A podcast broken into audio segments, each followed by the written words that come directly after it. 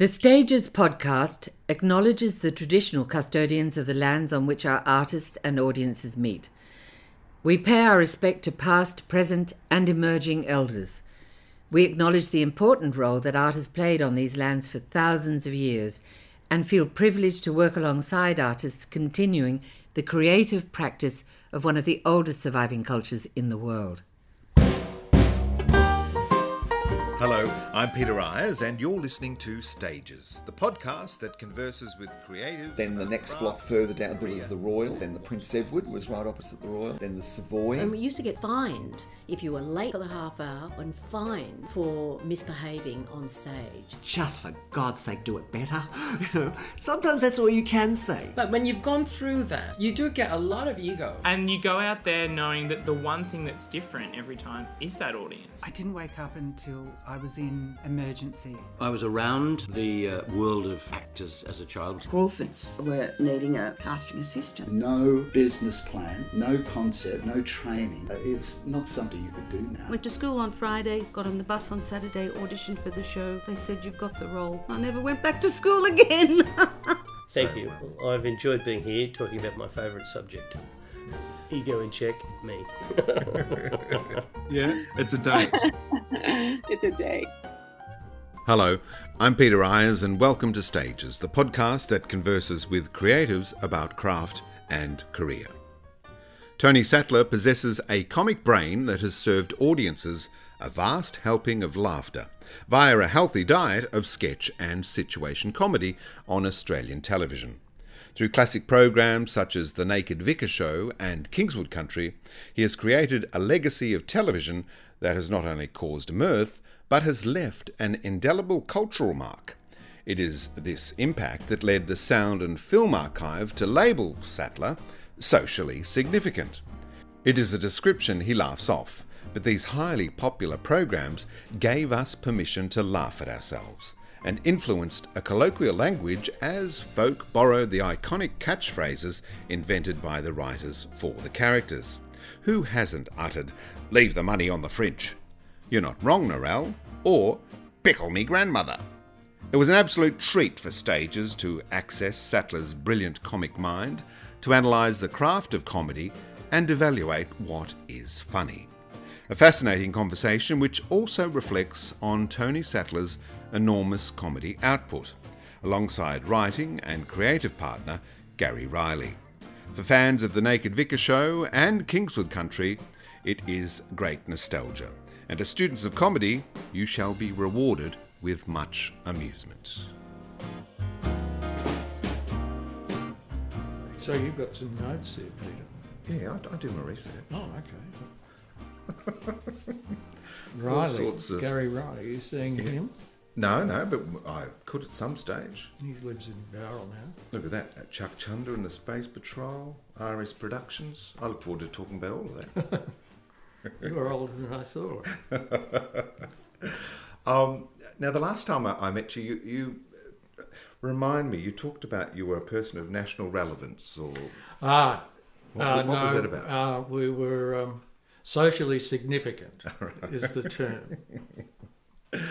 Because of the uh, shows like Kingswood Country that you Uh, created. well, the, the reason suddenly I became, well, Reilly and I both became socially significant is because um, uh, we were fed up with running Kingswood Country forever. Um, and we, like Seven had run it for, you know, its maximum amount, like four runs, I think. First, yeah, first plus three. And then um, Foxtel took it and they used it for, you know, they play it 12 times a day or whatever it is that they do. I never understood Foxtel, even though we get it for nothing because they gave it to Nolan for being old or something. um, but anyway, um, I rang my mates at the National Film and Sound Archive and said, uh, look, we've decided to pull Kingswood off the air and um, uh, and there's 98 or 89 episodes. I can't remember. It was a combination of those two numbers anyway. And um, and said, look, do you want the master tapes? And they said, oh, oh yeah, I think so. Um, hang on, we'll get back to you. And within five minutes, they were saying, yes, def- definitely, really want it. And I said, "Oh, I'm surprised. I thought, you know, it's a bit lowbrow for you." and he said, "Oh no, no, no. It's socially significant that show." and I thought, "Oh fuck, I'm going to have that on my business card." Tony Sattler, socially significant. It's, it's great, isn't it? It's better than Order of Australia. Absolutely, socially significant. Although Order of Australia really should be OOA, shouldn't it? So it's and only Australia would have an UR. Tony Sattler SS. socially significant. Now, Tony, you've been responsible for making Australians laugh for many decades, Mm. and indeed um, viewers around around the globe. But what makes you laugh? Uh, oh, I don't know, just silly things, I think. Um, I find that I actually make myself laugh because I suddenly say something which I didn't expect to say. I don't know how it happens, but um, I suppose it's too long sitting at a typewriter and thinking of, you know, ridiculous things. But um, I love, uh, I love, I used to love people like Bob Newhart and um, yeah, a bit of Shelley Berman and Mort Sahl. Um, uh, I was heavily into comedy when I was a child, watching things like oh, The Honeymooners with Jackie Gleason. Um, never got off on Flintstones or any of those things. Did you know that the Flintstones, Peter, was the first show to to knock off Pick-a-Box as the number one rating show in this country? Now, isn't this bad? You're con- condemning Australia. you think they, that, that, like the whole world was running around saying yabba yabba do, or whatever it was that Barney Rubble or Fred Flintstone used to say. But by design, the Flintstones was a sitcom, wasn't it? Yeah, yeah, it was based on the Honeymooners. Yeah, yeah. And the voices were much the same too. Yeah. You know, particularly Barney Rubble was sort of Art Carney-ish. That's right, living next door. Yeah. Hey, Fred. Yeah. Yeah. Yeah. Whereas Fred was this Impressive. boisterous, um, hey, Wilma! Well, yeah, well, he was the Jackie Gleason character. yeah. Um, but uh, uh, I don't know what makes me laugh really, because um, I don't read funny books. Although I'm reading, just finished, or 14 pages to go on Bulldozed, the um, Niki Savva book about Oh, right. uh, Morrison and Yeah. co. Yeah. He's a, such an asshole. yes. If it wasn't so tragic, perhaps could laugh at it. But uh, oh, yeah, he's just bizarre. um, so storytellers were they a presence in your childhood? Um, You know, did you have that uncle who used to spin a yarn and My grandfather used to talk, uh, tell, well, not tell stories, but talk about what he had done. And he he was at, at the first landing at Gallipoli, and um, and was also in the uh, in the army in the Second World War, and he was um, retired as a colonel, and. Um, so he's, he'd been an officer in the First World War and the Second World War, and used to, you know, we'd, we'd often say, tell us about such and such. And, you know, like a lot of those blokes, they didn't like to talk about things, but eventually, you know, say things and point to his hand that a bullet went through and that sort of thing. But no, not a lot of stories there. My mother was a bit lit- literate. Um, in fact, she's still around. She's 97 now. Um, and she wrote and taught. Um, she was a teacher. She taught languages, French, German, so on. So you indeed crafting a career as a writer. Uh, words are obviously a lifeblood. Uh, were books important to you? as oh a- yeah, yeah. I've always been a reader. Yeah. Yeah, definitely. And and um, uh, I remember seeing the Dick Van Dyke Show, and thinking, "Fuck, you can make a quid writing jokes." it had never occurred to me before. And I, I mean, obviously, you never think about who writes the stuff. You think, "Oh, Bob Newhart is a very funny man." Who knows who writes it, whether he did it or not. Well, part Um, of it is the writing and then the yeah. delivery, isn't Yeah. it? The execution. Yeah, look at look at Hancock. I mean, he was a genius, but then eventually killed the people who created him. You know, they fi- he fired Galton and Simpson. Anyway, uh, Dick Van Dyke. Yes, I thought, oh shit, I can be a comedy writer. You know, make people laugh, and it would be great. And um, so I thought about that for a long time, and then uh, I used to occasionally send in some probably pathetic lines to um, to the IMT office in Melbourne Tonight office, and uh, in the hope that Graham would use some of them, you know. And uh, in fact, they, they actually they did use some, and uh, I, re- I remember I got paid a, a guinea or something like that for a, a, few a few guineas over the years, over the well year or two. I tried. And then they would own that for. Um, oh, forever. I mean, yeah. it was there. You know, he'd just do jokes at night. Mm. You know, because they, it was all going out live anyway. It's not as if there's anything to own. Although Graham had that amazing um, uh, encyclopedic um, memory of jokes. He, um, I remember because we looked after it for many years. Of course, yes. Um, and I wrote lots of stuff with, with him and for him. And um, uh, I remember he he used to like to get uh, when people were going to interview him.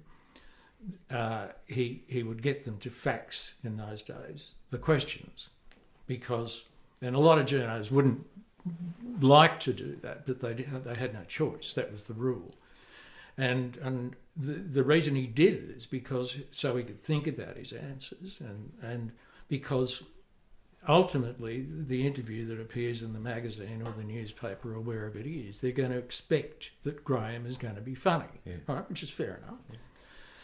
And if he wasn't funny, you know, people say, "Oh, he's a boring." and uh, anyway, he rang me one day, and um, towards the end of his life, and he said, um, "Well, in the last four or five years, anyway." Uh, he said, "I'm doing this interview tomorrow." And one of the questions, the guy's going to say this, and I'm going to say no. And I said, oh, that's that's good, funny. And, he, and I said, why are you telling me this? And, and he said, because you wrote that line about 15 years ago. and uh, and I said, oh, so what, you're going to send money to this address? and he said, oh, shit, no. No, I'm just letting you know I'm going to use it so that if you read the interview, you don't think I'm pinching it. Right. But you are, Graham. Yes, yes. All right, I am.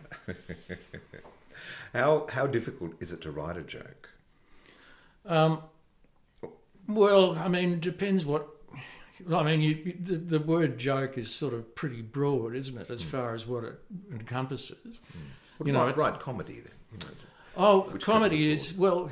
What's that famous quote that some old actor apparently saying uh, someone he's dying on his deathbed and and someone says uh, you know is it, it, it must be hard dying must be must be hard he said no no dying's not hard comedy is hard it's a line that Barry Creyton pop, uh, trots out very often I yeah, think you yeah. probably found yeah and so so true so true mm.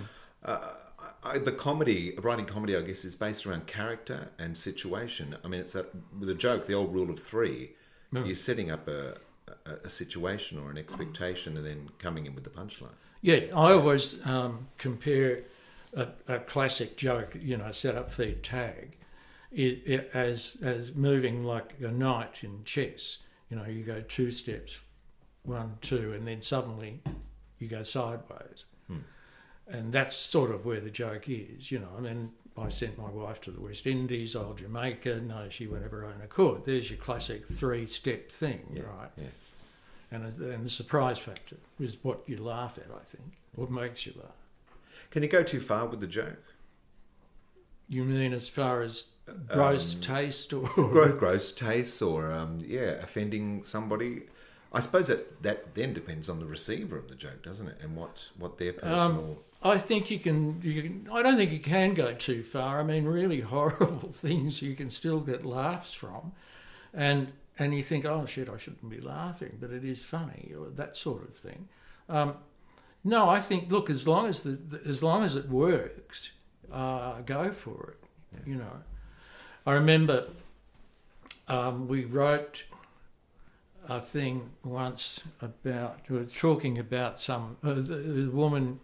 Oh, it was a show called Bullpitt, and and we had um, the manageress of the nursing uh, retirement village, talking about one of her rivals who was managing one of the better ones, saying that she she was a, a, a real tramp. She's the one that put the suck into success.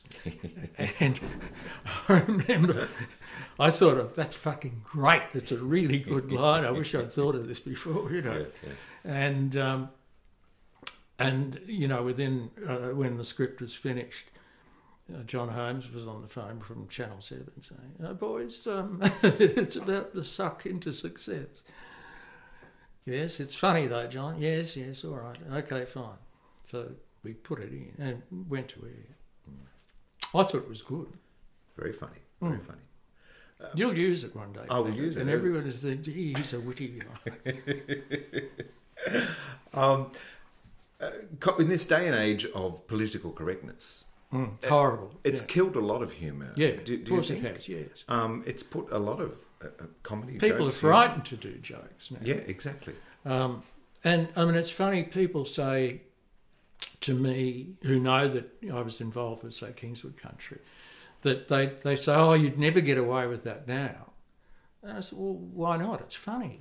Um, and um, and they, oh no, you know, you can't say things like "wog" and so on. And I said, "Well, Nick."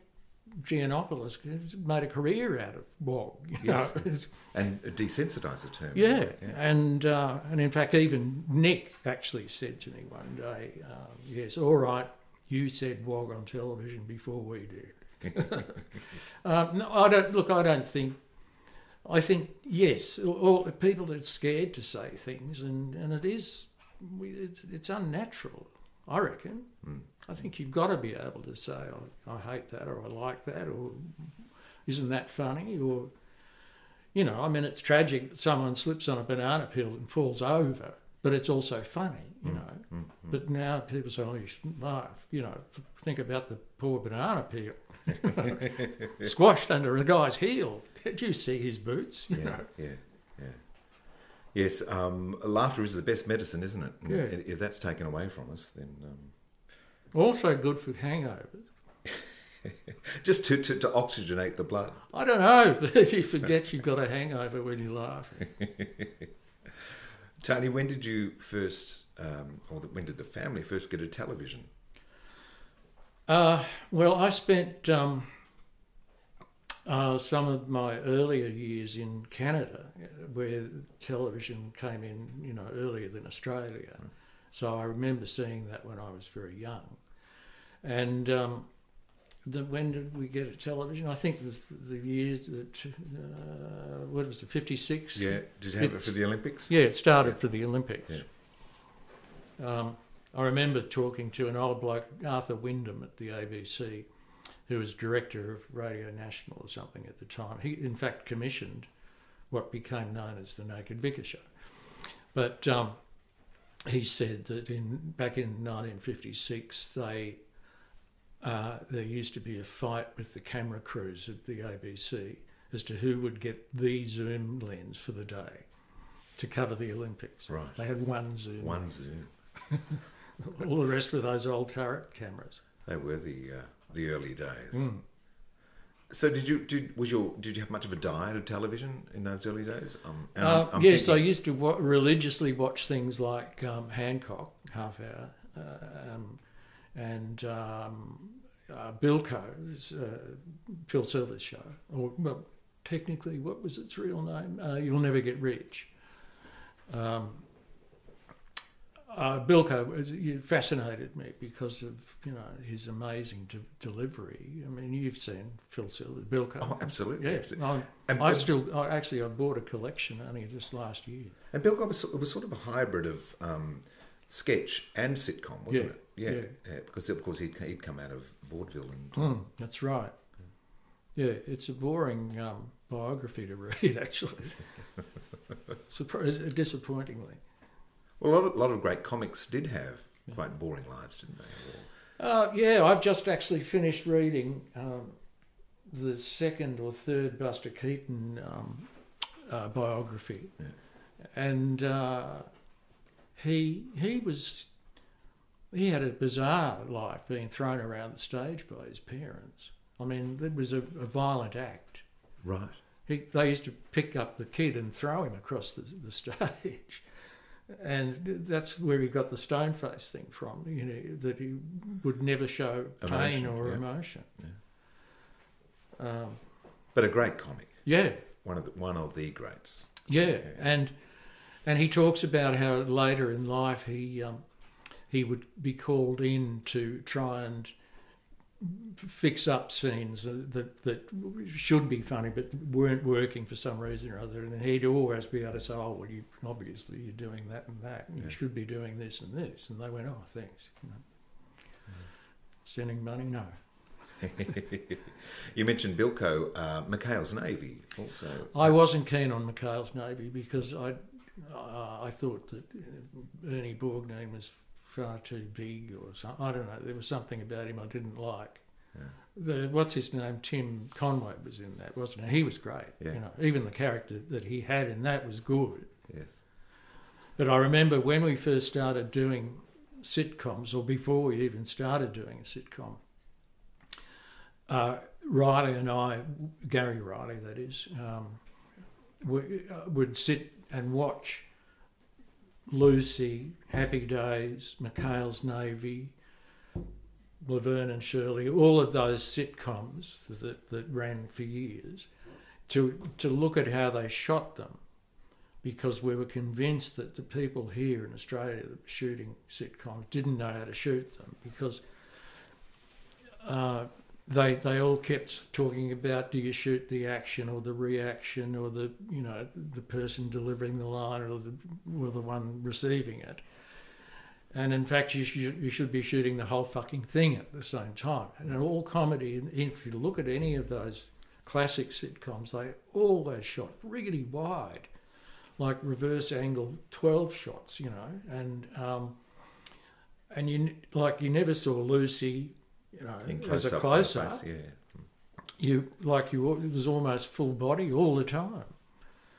And there's something about the performances, the, the, the noise of comedy, I think, is is important, but also the fact that um, so you can see it, but but because the acting is a bit bigger than you know drama guys that grunt in a cl- extreme close up, you know, um, uh, because the performances are generally much bigger, uh, it it it's not as confronting, I suppose, to the to the viewer if it's in a wide shot. The, the playing of comedy uh, in a theatre, you're able to direct the focus uh, through through lights and and, and Well, and yes. Also, you can choose where you're going to look. In a exactly. theatre. Whereas with with television comedy, you have to do that work for the viewer at home, don't you?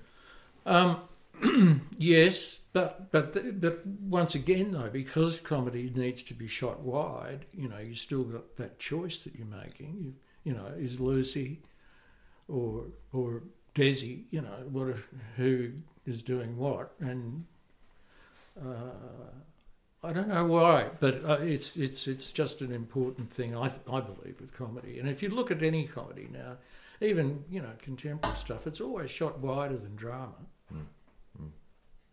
And and film before a, a live studio audience too would be paramount to to uh, making that comedy work for the performers. Yeah. especially. Oh, yes. It lifts the performers. I remember years ago um, when Graham was doing. Uh, he just signed to do the um, the the news thing that he did. What was it called? Coast to Coast, or it was it had another name before that. Graham Kennedy's news show or something. It was it was nine o'clock. Or, or Which should be the John Mangos and Ken Sutcliffe. Yeah. yeah.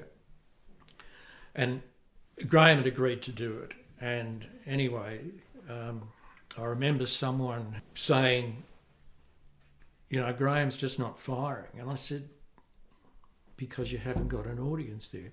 Go and go around the studio, go around the, the office and drag in 20 people and you'll see him lift. Oh, no, we can't do that. I said, well, it's the only thing that's going to make Graham work. And eventually they did, because they used to pre-tape the show. That was part of the deal with Graham, so that he could go out for dinner, you know. But um, uh, anyway, they got half a dozen people or 20 people to sit there, and, and suddenly Graham lifted. So then it became a, you know the only show, news show in the world, the news bulletin that had an audience. audience, yeah. And the audiences, you know, all loved Graham, so they had no trouble getting an audience to come in. The, the laugh track is a fascinating device. Also, I recall, you know, growing up, you watch repeats of Bewitched occasion or Hmm. something, and it wouldn't have a laugh track for some reason. And for some reason, it didn't seem as funny as it No, normally was. no. I've always thought that it's laugh tracks um, are important with television because, or an audience. It doesn't matter whether it's artificially sweetened or or if it's a live audience. It's still a laugh track, you know, whichever way you look at it. But you don't see it on movies, right? And it's because movies are designed to be played to a mass audience. And you get with the bigger the group of people, the bigger the laugh you're going to get. Well, if there's just you and a cheese sandwich sitting on the couch, you know, it helps to have another 200 people laughing in your living room. Do you watch much television now? No. No. Um, the last time we watched TV was May the 21st. Was that for a special occasion? Yes, it was the election. Right. I wanted to make sure that Morrison was fucked. but uh, no, um, we- we haven't watched television since then. Uh, although the other day I just I did buy, if you see that box right up on the top on the right, Oh, yes. Cheers. the whole collection of Cheers. So, in your estimation, that's a One great, of the great, great one of the great shows ever. Cheers, Taxi was pretty good. Cheers also um, had an offshoot, another my favourite sitcom, Frasier. Oh, yeah.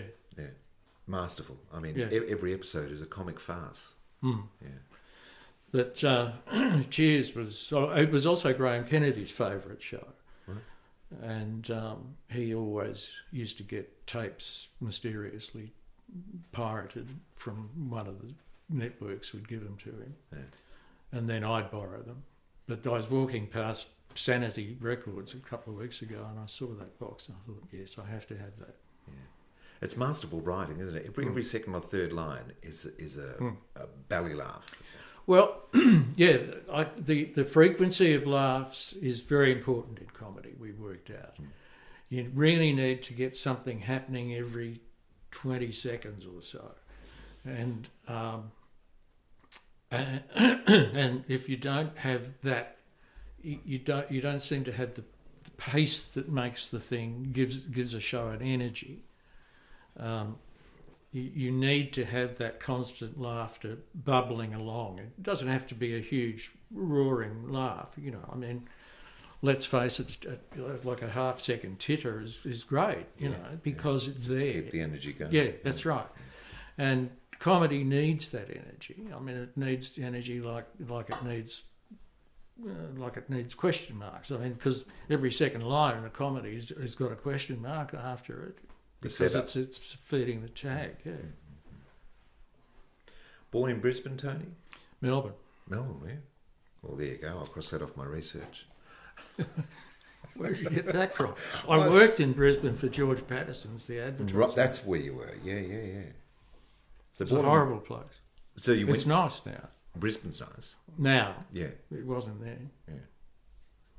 It's grown as a. as Yeah, a well, city. Expo is the thing that did Yeah. that that um, made Brisbane. I did some shows at at, at Expo, um, actually with, uh, for Kevin Jacobsen. Right. Kevin um, had a, negotiated a contract with the Queensland government to put some shows on at the. Did you ever go to Expo? No, no. Oh well, they had this dreadful stage out in the river. Tiny stage, allegedly designed by John Truscott, famous Australian uh, Academy desi- yes. designer. Yeah. But there was no backstage, and I had a cast of about I don't know sixty or something, and it was awful. Anyway, uh, uh, so Kevin, much to his surprise, gets this contract to put some shows on for the Queensland government, three shows, and um, and then suddenly I'm roped in to produce them, you know, uh, because Kevin's oh I don't know anything about television, all that. It was They were quite good shows, actually. The headline act was, oh, I had, um, oh, John Denver was in. Um, a number of reasonably stellar people. They're about to host the Olympics too. So Who? Brisbane? Brisbane, yeah. Um, are they when? Um, coming up, they've got they're a host city. Oh, are they? See, if you've watched television, you'd know. I don't care. I, I'm really not interested in the Olympics. All those people that smell like vapor rub, you know, and sweat. Sorry. Um, so working for George Patterson, that, that took you to Brisbane then, did you, for, for work? Yeah, well, well, I worked in agencies. Um, when when uh, when I sort of got out of school and so on, I went to art school, the Melbourne Institute of Technology, RMIT, and um, was looking at doing art there. And in those days, I wanted to get into agencies because I thought advertising would be interesting, and and you can do design work and write and um, uh, so I ended up, you know, writing at various agencies um, until, and, and then, and they pay ridiculous money, enormous money, you know, for thinking up some how to sell some fucking chocolate bar or something. Mad Men. Yeah, well, I never saw that show. Right, okay. But um, uh, so I worked for a number of different agencies, and um, and through that got involved with Pick-a-Box, for instance, because I was at the agency that handled BP, and they, but uh, you know, all the Bob Dyer's, everything had a BP logo on it, and the whole set. If you ever remember watching that, um, but um, we used to have to shoot Bob and Dolly. Uh, pointing against the sky, you know, and then you'd cut them into uh, what they used to call the BP newsreels, which were uh, uh, they're basically commercials because you can tie a, an oil company back to anything, really. You know, like I remember we shot some stuff about in the Barossa and and uh, and Bob and Dolly dutifully pointing at the grapevines and things like that, because BP makes some sort of spray, you know, and so you, and even if they don't make it spray, you know, there's a truck that drives through powered by BP, you know. Um, so you've got a catalogue of shots that you can Yeah. use for any occasion. yeah. yeah. Yeah, and they we used to shoot it on Bob's place down in um, Beauty Point, Mosman. A, a commercial, I dare say, too, would have a definite structure, a, beginning, a middle, and an end. Yes, well, uh, some American genius, I suppose it was, said that uh, advertising any ad, whether it's a commercial or a press ad or a magazine or whatever it was, uh, had to work with um, a formula of AIDA, and that is to attention, get the people's attention, interest them in the product. Um, build the desire for the product, and then the the action needed, like to buy, who you who you ring to, what dealer you go to, that sort of thing. It was AIDA, and that's you know it's basically who cares? I mean, it's advertising anyway. I mean, I got to the stage where I was once making lots of money, but uh, but then also we were sending stuff in. We were doing bits and pieces for Aunty Jack and so on, and and and I would have gone into comedy a lot earlier if I could make the money out of it. But you know, you can't get into a comedy show without a track record. You can't get a track record without the comedy show. You know, one of them. But uh, I got to the stage with advertising with paying all this dough, and and I was meant to be thinking about selling PK, right? PK chewing gum. And I found sitting there the second day thinking about this, I thought, why am I doing this? You know, working out how to sell the world's most useless product. You know, chewing gum really Gum. is, isn't Yeah, it? You yeah, know, I mean, It's a, a minute, two minutes of um, Yeah, and then they spit it out so that someone can get it stuck on, On their their- shoe. yeah, you know. absolutely, yeah. And uh, who was? Marshall McLuhan, I think, wrote that television was chewing gum for the eyes because of so much rubbish on it. Yeah, it's a yeah. great line. I wish I'd said it. Um, with with writing, with with the advertising, you're having your first experiences at writing catchphrases too, I suppose. Yeah. Which become such a device in, in sitcoms. Yeah, But, you know, slogans and things like slogan, that, When yes. only the best will do, and you know, Yeah. th- those phrases which stick in our, our heads associated Yes, with certain products. That's right. It was very important. In fact, Graham Kennedy always used to say you've got to have catchphrases. And if you think that all of the shows he ever did, like well, Blankety Blanks was chocker with them. Cyril said. Yeah, but you know Peter the Phantom Puller and all those um, things. Yeah, that that he he used to ask for to invent catchphrases and things because So it- they would stay with the audience. Yeah, yeah, yeah. yeah, they're very important, and and also, I mean, people like in Kingswood Country, you know, the the day we, we wrote "Leave Your Money on the Fridge" was was uh, amazing because uh, the world has has never forgotten. Yeah, and, and no doubt that was said by fellas all around the nation. Yeah, oh yeah, they still do. Yeah. It's bizarre. I mean, I've had people like tradesmen working here, or you know, for, when it's years since we did Kingswood Country, and and and they say, oh, you know, you, like they see a, there's a logie over there, for instance, and they say, oh shit, can I have a? They always take a photo of it holding The logo. yeah, and um, and they oh Kingswood Country, leave your money on the fridge, you know, and and for some reason or other, it's there still, and we sell uh, th- thousands and thousands of DVDs. It's been great. It's like a superannuation fund.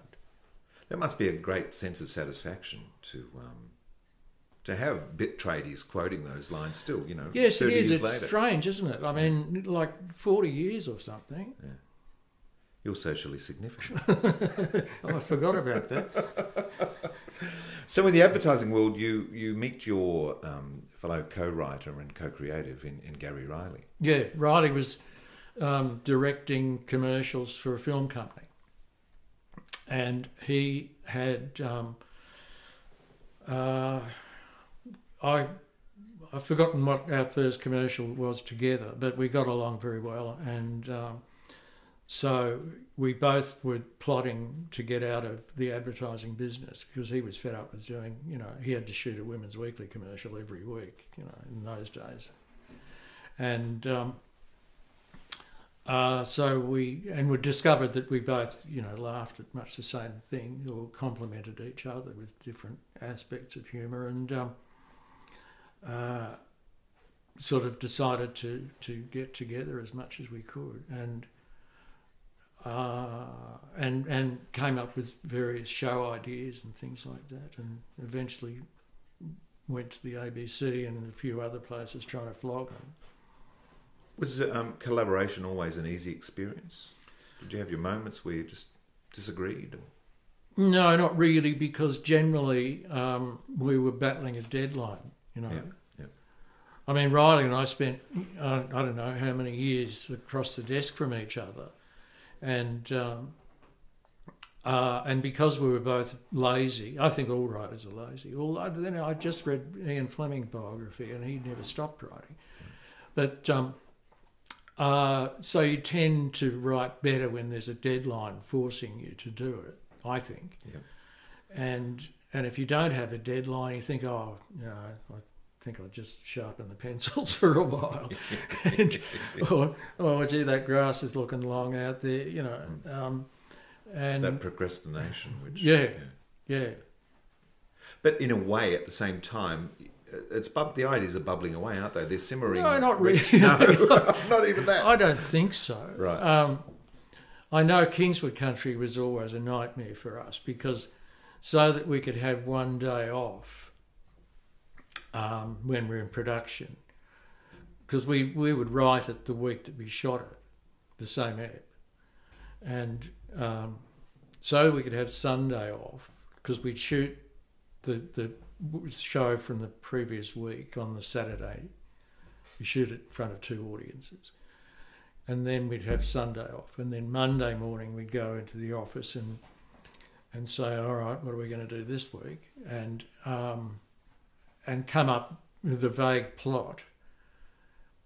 Uh, only really so that if we needed to get a guest actor in or two actors or whatever it is or, or get a set made um, that we could ring through to talk to some agents about can we have whoever it is Particular actors, yeah. um, or we'd talk to the uh, the set designer bloke about knocking up you know the corner of a cafe or something and then um, we'd go home and then come back about eight o'clock at night on the Monday night and start writing.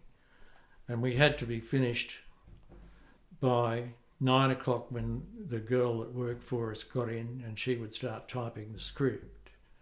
And we had we worked out we always had to be up to about page twenty or something, or whatever it was, by nine o'clock the next morning.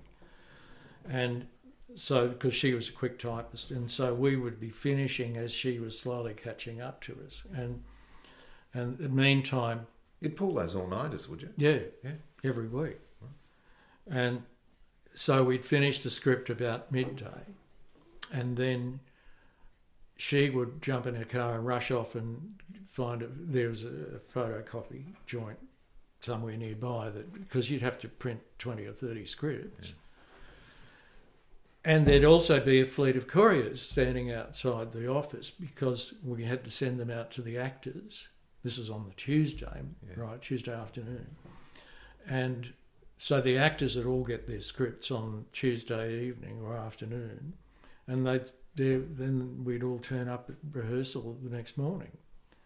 Rehearse for three days in a church hall in Balmain, and then um, go into the studio and rehearse on the set uh, Saturday morning. Um, rehearse with cameras, obviously, and um, and then uh, we used to get an audience in at about I think it was about two o'clock, and a couple of hundred people, and we do the show, and then we have a break, and um, come back uh, a meal break for the crew as well and the actors, and then come back with another audience, do the same show again, and um, uh, and that was Saturday night, and then go home and head out Sunday off and start again on the Monday. Repeat. Yeah, that's an incredible process. Um, well, yeah, it was something that later on we tried to get ahead, but never did. Uh, so we were always writing week to week, and uh, but at one stage we were doing two shows a week, um, and that was hard, you know. And it's only the two of you, isn't it? Yeah. You see a lot of sitcoms now; they have huge writers. Oh, I know, or, I know. different awful, writers yeah. writing different episodes. Well, yeah. I mean, when we were doing um, Naked Vicar show, I mean, uh, a sketch show is a lot harder to do than a sitcom, because a sitcom you really only need a plot, you know, to um, uh, and and then, but with a with a, a sitcom with a sketch show, you've got to have I don't know twenty different plots. Yeah. Um, and top, topicality also. Oh, not necessarily No. topical, but as long it's got to be funny though. Yeah, you know, uh, I mean, how topical was was was, was Monty Python? I mean, it was not wasn't topical. It was just silliness. But um, yeah, the problem with, with, with Naked Vicar was was the the writing. You know, it was driving us crazy. And then there was another bloke called Doug Edwards came, sent some stuff in, and and it was quite good. So he he used to come in with I don't know two or three bits each week. Uh, but we were doing the, the, the, the bulk of it, and um, and it, it was driving us nuts. We ended up going to Ted Thomas, who was running the, the Seven Network at the time, saying, um, uh, "Ted, we don't want to sign for another series." And he said, well, "Why? Where are you going? You're going to Nine, aren't you?" And I said, "No, no, we just don't want to do it." Bullshit, bullshit. You're going. Where are, where are you going? and he said, "We'll we'll pay whatever you're getting paid from them." And I said, well, no, we are cancelling our own show. Nobody cancels their own show. I said, we are, because it was driving us mad. Well, there's a risk of burnout too. Oh well, it finish was when you're on top. Yeah. Oh, it was just awful. Yeah, I mean, because it, with a sitcom, you've got your established characters. You can always bring in some other mad person or some boring person, you know, um, because uh, you, it's you you're halfway there if you've got the characters. Um, but but the sketch show thing, you know, it was all right. You could do, you know, send up commercials and things like that. You just pinch that stuff. But Well, a lot of your early writing with Reilly, you, you wrote satirical anti-ads. yeah, that's you, right. For, For, Double J. Double J, yeah. Yeah, which became Triple J. yeah. And it's now there's also now another Double J. So, what were some of the fictitious products that you created in those? Oh, we didn't do. Um, no, we used to use. Um, I think we used to use the real product name from memory. I can't remember now. Um, but it, when we saw we saw an ad saying that, that the ABC was going to do this youth-oriented station and looking for interest from people, and so we thought, oh well, let's write to them and. Um, so we decided that what what they would need is, particularly in breakfast, is to make it sound like a commercial breakfast. You know, because commercials on commercial radio, which I hate, and I think everybody hates commercial. Oh, zany guys on, on you know the, the breakfast crew, three people shouting at each other. Um, you, I think in commercial radio, and people are attuned to commercial radio, the energy that comes to, or the pace that comes from that is also created by the commercials, whether you like them or not. And um, so we thought, oh, well, we should do some commercials, a whole lot of commercials, to they could just drop them in. I mean, they were satirical and funny and that sort of thing. And and because we were doing um, Chuck Chunder at the Space Patrol, or we were going to, uh, as it transpired, um, they booked us to do that at the same time as saying, do these commercials. And because we had Ross Higgins and Noeline Brown and uh, Roger Newcomb in doing the Chuck Chunder at the Space Patrol, we, they all used to do a lot of voiceover work for commercials. So we we could use that talent that they had, or those talents. Well, uh, Ross was Louis the Fly, wasn't he? Ross was Louis the Fly. He was Snap, Crackle and Pop. He was uh, Tony the Toucan. Uh, he was T- Tony the Tiger. Not to, no, not Tony the Toucan. Sam Toucan. Froot Loops. Um, Tony the Tiger from Sugar Frosties. He. Uh, Mr. Sheen. Mr. Sheen. Yeah. yes, he was Mr. Sheen. Uh, yeah, Ross did lots of things, and he was funny. Ross, uh, okay, I said to Ross one day rehearsal, I heard you doing the silly voice on, uh, you know, whatever the commercial was. He said, "Well, how do you know it was me?" And uh, and and I said, "Well, uh, Ross, I can recognise all your voices. Oh, you, come on, you did it, didn't you?" Oh, no, not necessarily. And he used to get really pissed off when you picked his voices. So the, these parody radio serials, they, they were your next step of writing, sort of in, in a longer Oh, format.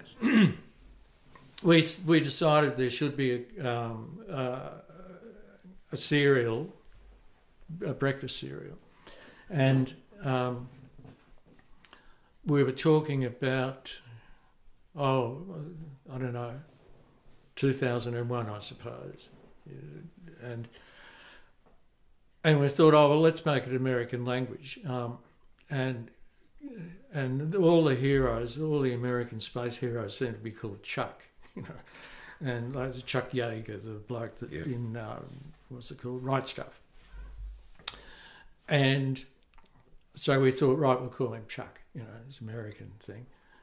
And then for some reason or other, one day we just, uh, you know, trying to work, work out a, a surname, and, and Chuck and to, and we pissed ourselves. It's the silliest name in the world, but everybody loved it, and uh, So we ended up writing 200 episodes of that and um, sold it all over Australia eventually after the ABC had their run. Um, they did a profit share and and uh, we got money from commercial stations. I remember even uh, a bloke, an ABC announcer from Perth, sent us something or other a few years ago, and he was retiring, and they were getting a whole lot of people that he'd interviewed, and one of them was Charles Court, who was the, the ex premier. And he said, and the premier, Charles Court, saying, well, Sir Charles, I think he was, um, saying, I remember when we were touring around during elections and things like that, driving everywhere, we'd always make sure we turned on Chuck Chunder on your show. and it was bizarre hearing Charles Court talking about Chuck Chunder. Yes, you never know who's listening, do No, you? No, it's weird. Tell me about Flash Nick from Jindivik.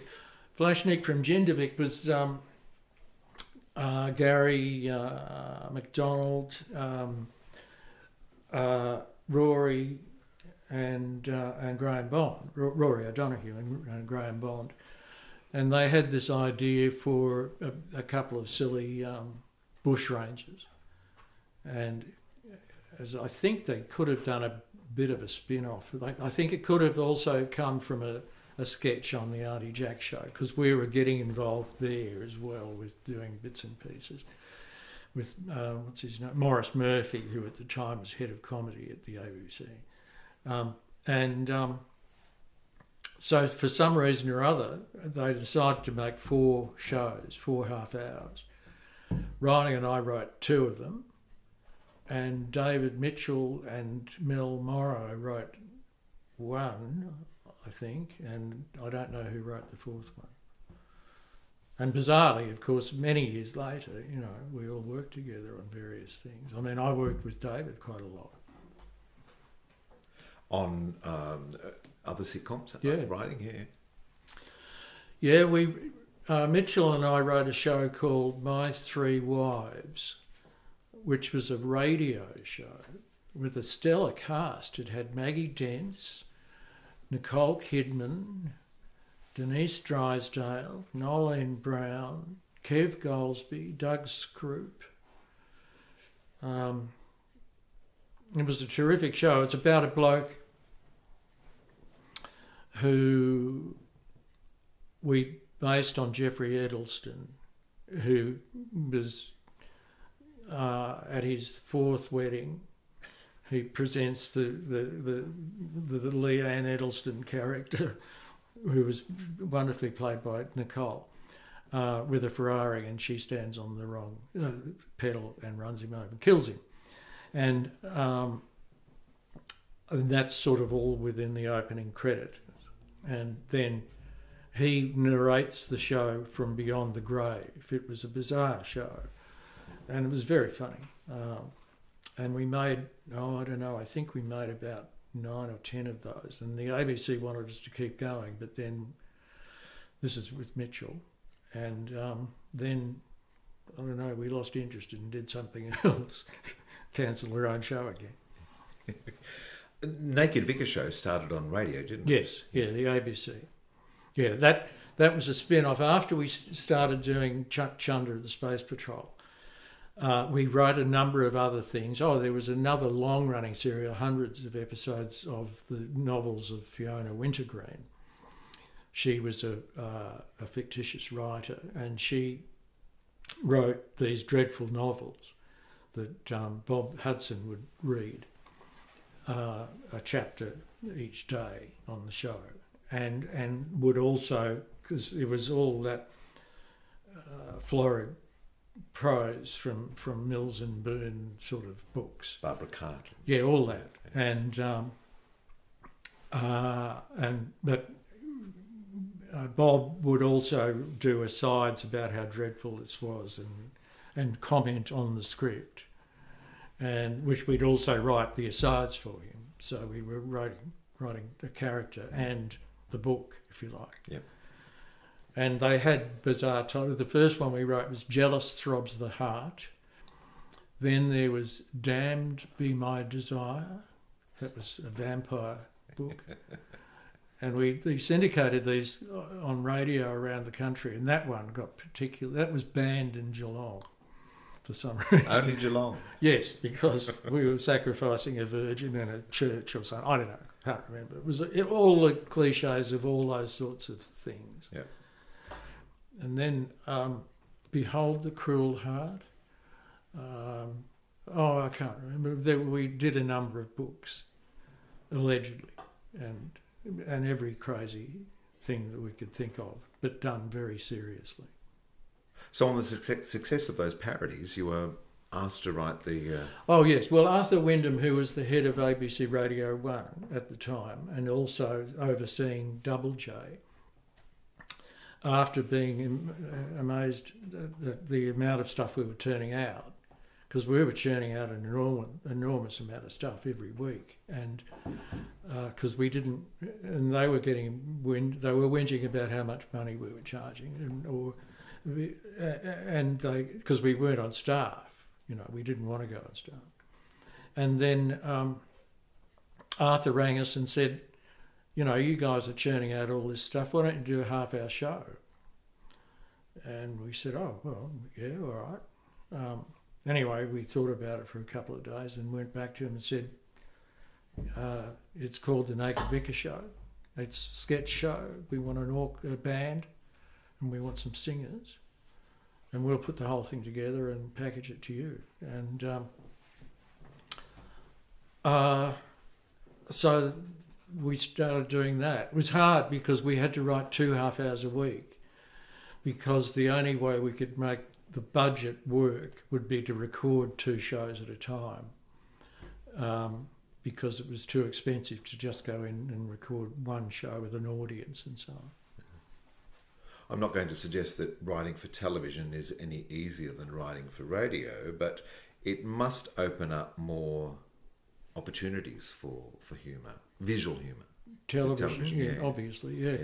yeah. Um, t- radio is harder to write um, because you haven't got the pictures. Yeah. And you know, you, you, can use and with but with television, I mean, you can just with your lighting and your set, you can immediately say this is the situation. Um, and whereas with radio, you've got to try and tell people what the situation is before you can actually do the jokes, you know. Uh, and also in Australia, you don't have um, accents to play with. You know, most people sound much the same. Yeah. You know, it's not like class structure of Britain or or you know the, the Midwest and the down south Americans and so on, because you've got lots of different accents to play with in America as well. Which uh, have that shorthand for character. Yeah, that's right. Yeah, yeah, yeah, and and so tele, so radio is harder because of that, I reckon. Um, so ABC weren't keen to pick up a the television version of. No, when no, we went to them and said, "Look, why don't we do it on television?" And they said, "Oh no, we don't like it. This is an ABC TV mob." And um, and then we went to. Um, oh well, we had this bizarre circumstance where the Grundy organisation rang us and said, you blokes ever thought about doing Naked Vicar show on television? And we said, yeah, we have actually. Of course we have. Uh, and they they said, oh well, uh, why don't you do it with us? And we said, why? I didn't want to work with Reg, the thief. You know, he stole all those shows from America. Anyway, um, uh, next thing we know, um, a bloke whose name I didn't think I'd ever forget rings from Grundy's a couple of weeks later and says, Boys, we've sold the show for you. So what do you mean? I said, Naked Vicar Show, Seven Network, bought it. I said, well, hang on. We didn't ask you to act. This is our show. you say you've sold it. Yeah, it's great, isn't it? And we're going, no, you, you can't sell something you don't own, or yeah. we have no agreement, there's no contract. Boys, don't worry about it, we'll sort that out later. And we were furious, of course. And so um, I rang Ted Thomas at the Seven Network, who I'd never met before, and uh, and I said, look, I want to talk to. you. Who are you, Tony? So I've never heard of you, you know the the girl in the desk or something. I said, look, this is very important. It's a matter of plagiarism and litigation, and I really need to talk, talk to Ted Thomas. So he came on the line, and I said, look, Grundy's apparently have sold Naked Vicar. Said, yeah, yeah. He said, we bought it, yeah. I said, well, um, I have to tell you that, that this is the greatest rip-off in the history of the world because we have no agreement with Grundy's. We didn't even know they were talking to you. And then they ring and say, you've bought this show. Oh, shit, he said. Anyway, so he started shouting at us, and you can't pull out. And we said, we haven't got, a, we're not pulling out of anything. We haven't got a deal to pull out of. anyway, so we ended up saying, signing to do uh, with RS Productions, our company, with with them. Reilly Sattler. Yeah. Imagine. Yeah, yeah, yeah. Um, and, and went on to huge success and it, it win the Logie for Naked Um, Vicar. or Naked Vicar, we won um, something. We won some awards for. I've forgotten what they were. They were this like Logies or something. No, we did. We got we got the log. We got a, a couple of Logies for Kingswood Country. The character of Ted Bullpitt was, Yes. was born on, on Naked Vicar, wasn't it? Yes, um, yes. The name. I worked with a bloke at George Patterson's in Brisbane called Bruce Bullpitt, and I thought this is the greatest name in the history of the world. Not unlike bullshit. No, indeed. and the Bullpitts were quite well-known, fam- well-respected families in Bundaberg. He was involved with the sugar business. What a surprise! And uh, anyway, so he thought Bullpitt, this is a great name. So years later, when we invented the characters um, that went on to become the Kingswood Country characters, they were in a, a, a, a semi-regular sketch we used to do. Uh, and when we discovered that uh, where the son would ask for the car keys and you know the Kingswood, you're not taking the Kingswood, I just shampooed the number plate or you know all those ridiculous things. And um, uh, so Ted was born there. I don't think we ever actually gave them names, and, apart from their Christian names. Bullpitt we used in Kingswood. And then Mr. Bullpitt himself tried to sue us, and it was Oh. because we had a Bruno, the, the wog in, in Kingswood Country, the son-in-law, the Italian son-in-law, and um, and, and part of the the, uh, the legal letter that we got from Mr. Bullpitt's uh, counsel said that you know we note that you've also stolen the name of his dog, Bruno the dog. we didn't know he had a dog called Bruno. Bruno, who would have thought?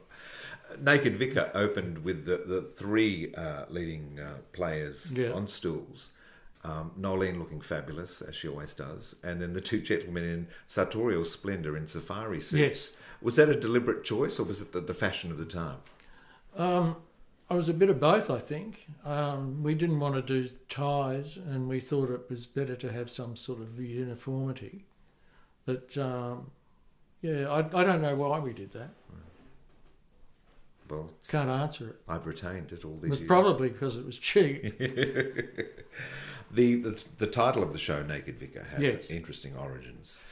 Ah, yes, yes, that's right. We read this ridiculous story in a newspaper about how a priest in Paris, I think it was, was found dead in uh, a prostitute's bedroom. And the Catholic Church did a, a deep investigation and discovered that that the, the true story behind this was the fact that the prostitute, the parishioner, the, the girl involved, was very distressed and had rung the priest and said, I'm very distressed, I really need some pastoral help. And the priest said, I'll be there in a flash, and ran through the streets of Paris in midsummer, which is, you know, Paris when it sizzles, and um, rushes up the stairs to the girl's room, and where she's lying naked on the bed, of course, because it's so hot, and and he bursts into the bedroom and says, "Oh my God, it's hot," and takes off his clothes and promptly has a heart attack and dies. And so he's found naked in this woman. A naked vicar. Yeah. Yeah. Well, he was a priest. But, uh, and we thought this is the most ridiculous story because the church trotted it out as the, as the reality of the situation. And we just thought naked vicar sounds funny. You know, there's K's are in it. It's funnier than nude priest. Yeah. Yeah. So some words are funny. Like duck is funny, you know, but hen isn't. Yeah, it's the uh, alliteration too. I doesn't it? suppose so. Is is um, Mm, don't know. yeah, the science of comedy. Yeah, I don't think there is a lot of science to it. It still comes down to what makes you laugh. Um, a show that I wasn't aware of was Graham Kennedy's RS Playhouse. Oh yes. Yeah. So so that you were asked to write a Tonight Show for him, I believe. Oh And yes, we did actually. He requested to do some of your serials. Um, no, we uh, he he uh, was asked to do a Tonight Show because it was at Channel Ten when he was doing Blankety Blanks, and uh, John Singleton was doing a, an alleged Tonight Show on Saturday nights As host, Yeah, was he? Right. Yeah, and it was a sort of yobbo show. I mean, John, you know, y- King Yobbo, uh, and um, and they used to do live crosses to the greyhound races and things like that. I mean, and anyway, so John was locked up because he got into a fight or something at a, in Adelaide somewhere. I seem to recall, and so they panicked and they said to Graham, "Look, if we give you a, a truckload of money, will you do the show on Saturday night?" And he went, "Oh yeah, all right, but I want Reilly and Sattler to write it, and I want Noeline, and I want um, um, who else was in it? I think Stuart too. Wagster. Wagster. But anyway, so with we Graham rings us and says, you know, we've got to, and we said, well, we're writing another show. Oh, yeah, well, please, you know, just this once. So he did that, and then around the same time, Graham used to come and stay with us when we, we had a house just up the road, actually, in Bowral, and he used to come and stay with us. Uh, and used to sit out in the garden and drink beer and read a book all day. And he's, I said that we, we'd just been writing. We decided, we went back, went to the ABC and said, look, we've got an idea. Let's write a bunch of different comedies as a, as a playhouse series. And then if the chances are we're going to find something in one of those shows that we can develop into a sitcom. And also because radio is cheaper to do than television, you know, so we can try out all these things. So Graham's sitting under the tree drinking and reading, and then says to me, "What are you doing now?" And I said, "Oh, well, we've just actually finished reading, writing these things." He said, "What are they?" And I told him, and he said, "Can I read them?" And we'd written about three or four at that time, and and he said, "I'll do these." He said, "Well, we've already started recording them." Oh, um, well, can I can I do the rest of them? And I said, "Well." Anyway, we went to the ABC and said, "Guess what? Graham Kennedy wants to do them." Oh, we can't afford Graham. Well, he'll do it for whatever it was. It was fuck all. And and they said, "Oh, we don't really need Graham." I said, "Well, we do." and uh, because you know, if you've got the biggest star in the country wanting to do something, Why would you say no? yeah. And I said, look, it's going to cost us fuck all to chuck out the shows that we'd recorded two or three, I think. I think two, maybe. Not going to cost, cost maybe a couple of thousand bucks to chuck them out and redo them with Graham. Anyway, we had to actually talk them into taking, you know, the biggest name in the country. It was bizarre. Anyway, we did that, and um, he Harry Miller wanted it, wanted Graham's name in the title, but we'd already signed to do a show called RS Playhouse, and so it became Graham Kennedy's RS Playhouse, and we had a lot of really good people in that too, from uh, oh, who was in there? Ferrier, um, Noel Ferrier, Stuart Wagstaff, Jacki Weaver, Robyn Nevin, um, oh, lots of people. I can't remember how many, but they're all great actors. And um, uh, it was a, a, a, wonderful show. And out of the eight or nine, we, we once again we walked off after doing that because we got sick of it. And um, uh, we won um, best comedy from the Writers Guild two years in a row because the, we it, the production happened over two years. Uh, sort of the, the late end of one year and the early part of the second year, yeah. so we were we could Eligible enter them. Twice. Yeah. yeah, yeah, great. And they were good shows. Kingswood Country did we did, largely focused on the kitchen and the living room. Did we did we get outside of that? Set never went outside. No, no, we so, never saw outside the house. We never saw um, the car, even though it was a legendary car. We never saw his greyhounds, Repco Lad and Gaia Cobra. Um, it would be disappointing if we did, really, because um, it leaves it up to the imagination yes, of the audience. I it? suppose so. Yeah. But we just invented these silly dogs that, that he allegedly used to take take for a walk in a wheelbarrow and um, wheel these dogs around because they were fat apparently. And um, although we never saw them, and and in, even in the opening titles of Kingswood Country, there's Ross washing the concrete Aboriginal on the, the front lawn. Neville. Neville. And um, I was stopped once at Brisbane Airport by Neville Bonner, the Aboriginal senator. And he said, Is it true that Neville, the concrete Aboriginal, is named after me? And I said, Yes, it is true. Neville. Oh, great, he said. and he was thrilled because we used to name things like when he had a goldfish, it was called Dawn after Dawn Fraser, of course, and, and um, uh, we always tried to put that sort of thing into the show, but not not that it, we never called it called the fish Dawn Fraser. It was just Dawn. You know. Yes, yes. Implying that Yeah. association, yeah, yeah, which everybody could recognise. I don't think anybody did really. Um, other forays into the sitcom included Daily at Dawn, which Daily was set Dawn. in a newspaper office. Yes, that's right. And Brass Monkeys, which is set on a base in Antarctica. Yes. So both locations which um, would contribute to uh, a degree of tension, I- I guess, which also fuels comedy. Um, yeah, I suppose so. I mean, a bit of aggro never helps, never hurts, and um, uh, we thought we wanted to do a show about Australians um, in a remote area, and thought, well, the Antarctic's, you know, reasonably remote.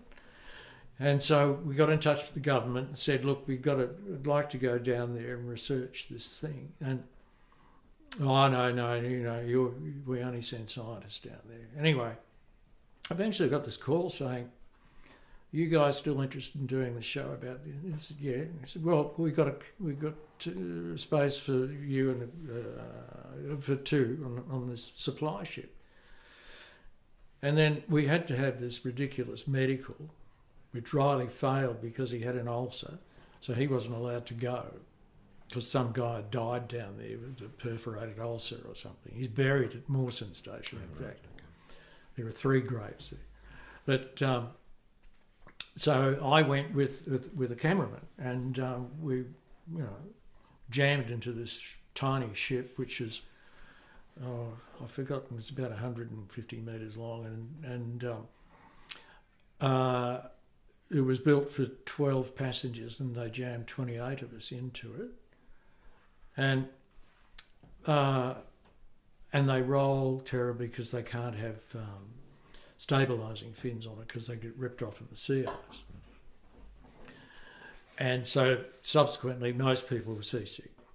So yeah, we went to uh, Casey Davis and Mawson stations, and um, just uh, picked up storylines and lifestyles and that sort of thing. The government came through and they supplied all of the clothing and stuff that all the, they issue, and um, made all the cast um, honorary uh, expeditioners. Uh, it was a good cast too. Had Cole McEwen, Kev Golsby, Graham Blundell, Paul Chubb, Bill Young, um, Margie McRae was a woman doctor, the, the only girl in the show.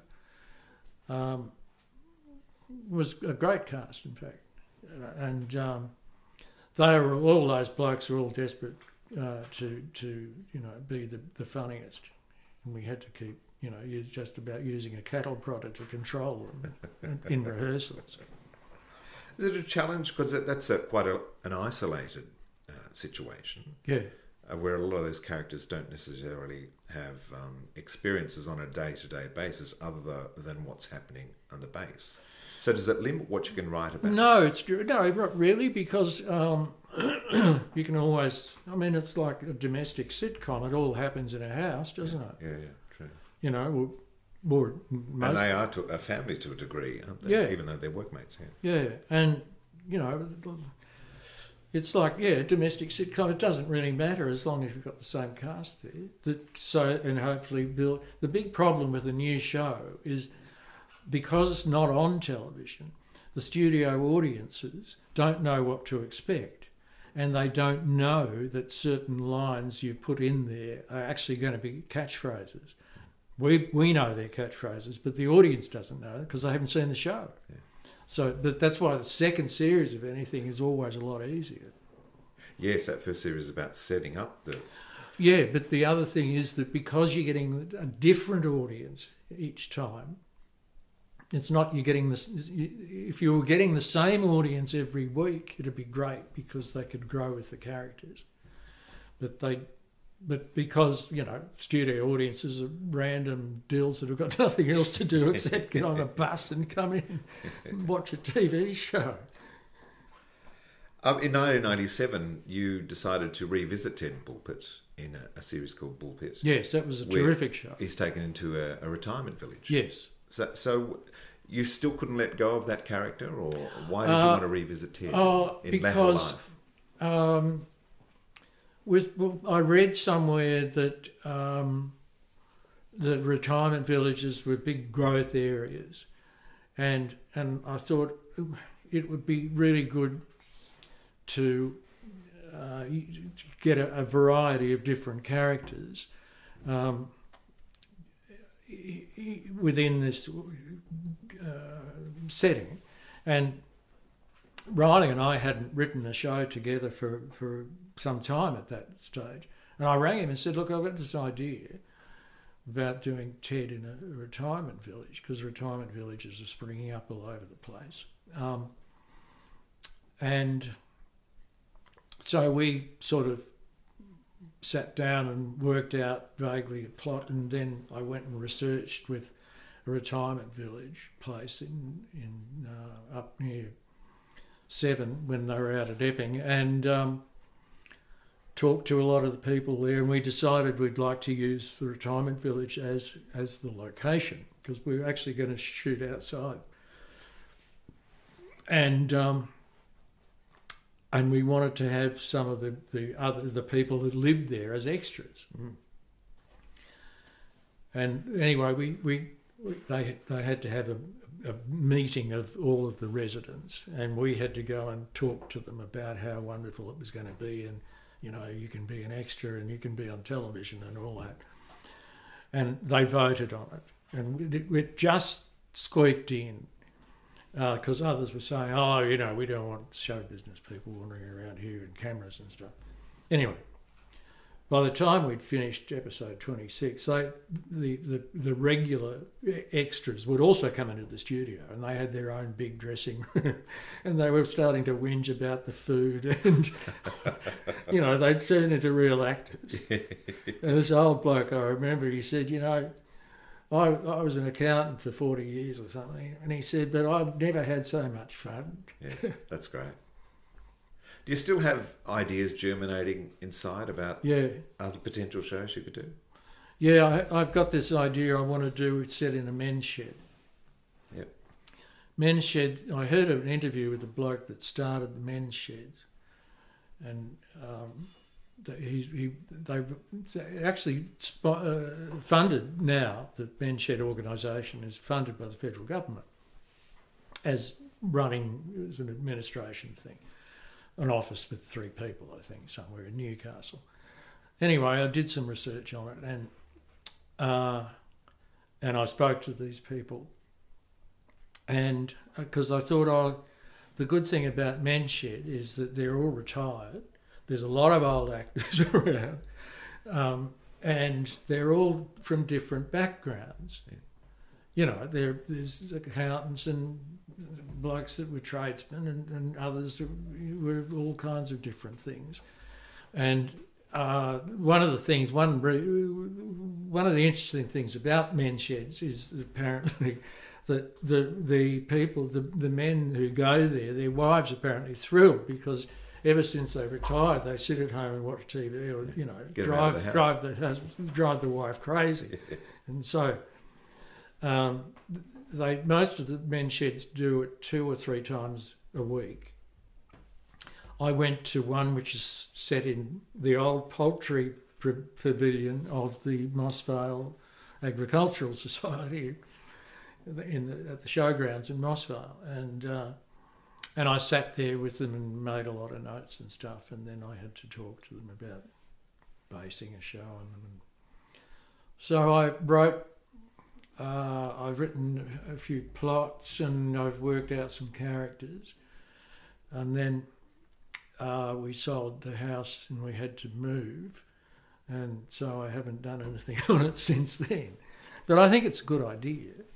I think it's a great idea. And and the good thing is that uh, the the way that the the blokes all interact, you know, and they actually don't do anything. You know, you read about how men's sheds oh they're terrific. They do they do projects for making toys for you know kids and and oh they were making something or other for the cricket club or whatever it was and but in fact in the times that I spent with them they did nothing they just lied about their careers and drank terrible instant coffee and uh, and told a few jokes and sat round and said oh well it's time to go and off they went and there were one or two blokes playing with tools but most of them didn't do anything. It was just a social thing. And I thought, this is great, you know. No, a great vehicle too for um, our older actors who Yeah. are often neglected. Um, and there's still, as you say, a whole legion of them Mm. around. And And, it would be they're great all- to see they're them on all good. time. Yeah, they're all great. All great. The industry can be ageist, can't it? Oh yeah, yeah. Uh, and um, it's it's a pity really because I mean look at Dad's Army for instance. Yeah. One of the, the classics. Yeah. You can watch I mean, when I first thought of the men's shed thing, I thought, oh well, it's Dad's Army with drills, Hmm. you know, which it essentially is. And uh, and you know, you get your pompous character who wants to run everything, and um, and a few others. And you can put in all kinds of people in there. And and also, I found that the other thing was that some there were- there were a few people that the blokes who were younger blokes, but they had say bad industrial accidents or something, and they couldn't work anymore. Yeah. Or they'd had a you know a brain damage or something, and they, they'd just sort of wander in and sit there and be part of things. And that intergenerational thing Yeah. too. Yeah. Tony Sattler, thank you for um, this investigation into the craft of comedy and also for reflecting on uh, your uh, terrific career. I'm uh, a big admirer, so it's been a real treat to uh, to have a chat to uh, to you. Oh, thank you. Um, socially significant. Keep, keep on being significant, and hopefully we'll see uh, something coming out of Dad's shed. Uh, yeah, I don't know whether I will or not. Noeline's very keen for me to do something. She keeps saying, you know, you keep spending the money. Get you out of the house. Do something. Yeah. Thanks, Tony. My pleasure, Peter. It is such a privilege to record episodes like these history, passion, insight, and joy. Tony Sattler is one of the greats of Australian television sketch and situation comedy, as a writer, creator, and producer.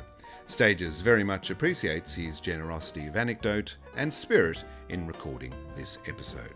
There is always something new for us to learn, so if you enjoyed this conversation, you're bound to enjoy many more from the Stages archive.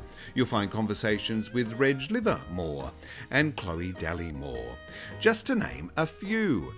Get the picture? And all with fascinating tales across all stages. Find the podcasts on Spotify, Apple Podcasts, and from where you find your favourite podcasts. Don't forget to subscribe so that you may receive each new episode as it drops. Take the time to rate and review the podcast and share it with your friends. Keep well, keep warm, stay safe, and I'll catch you next week on Stages.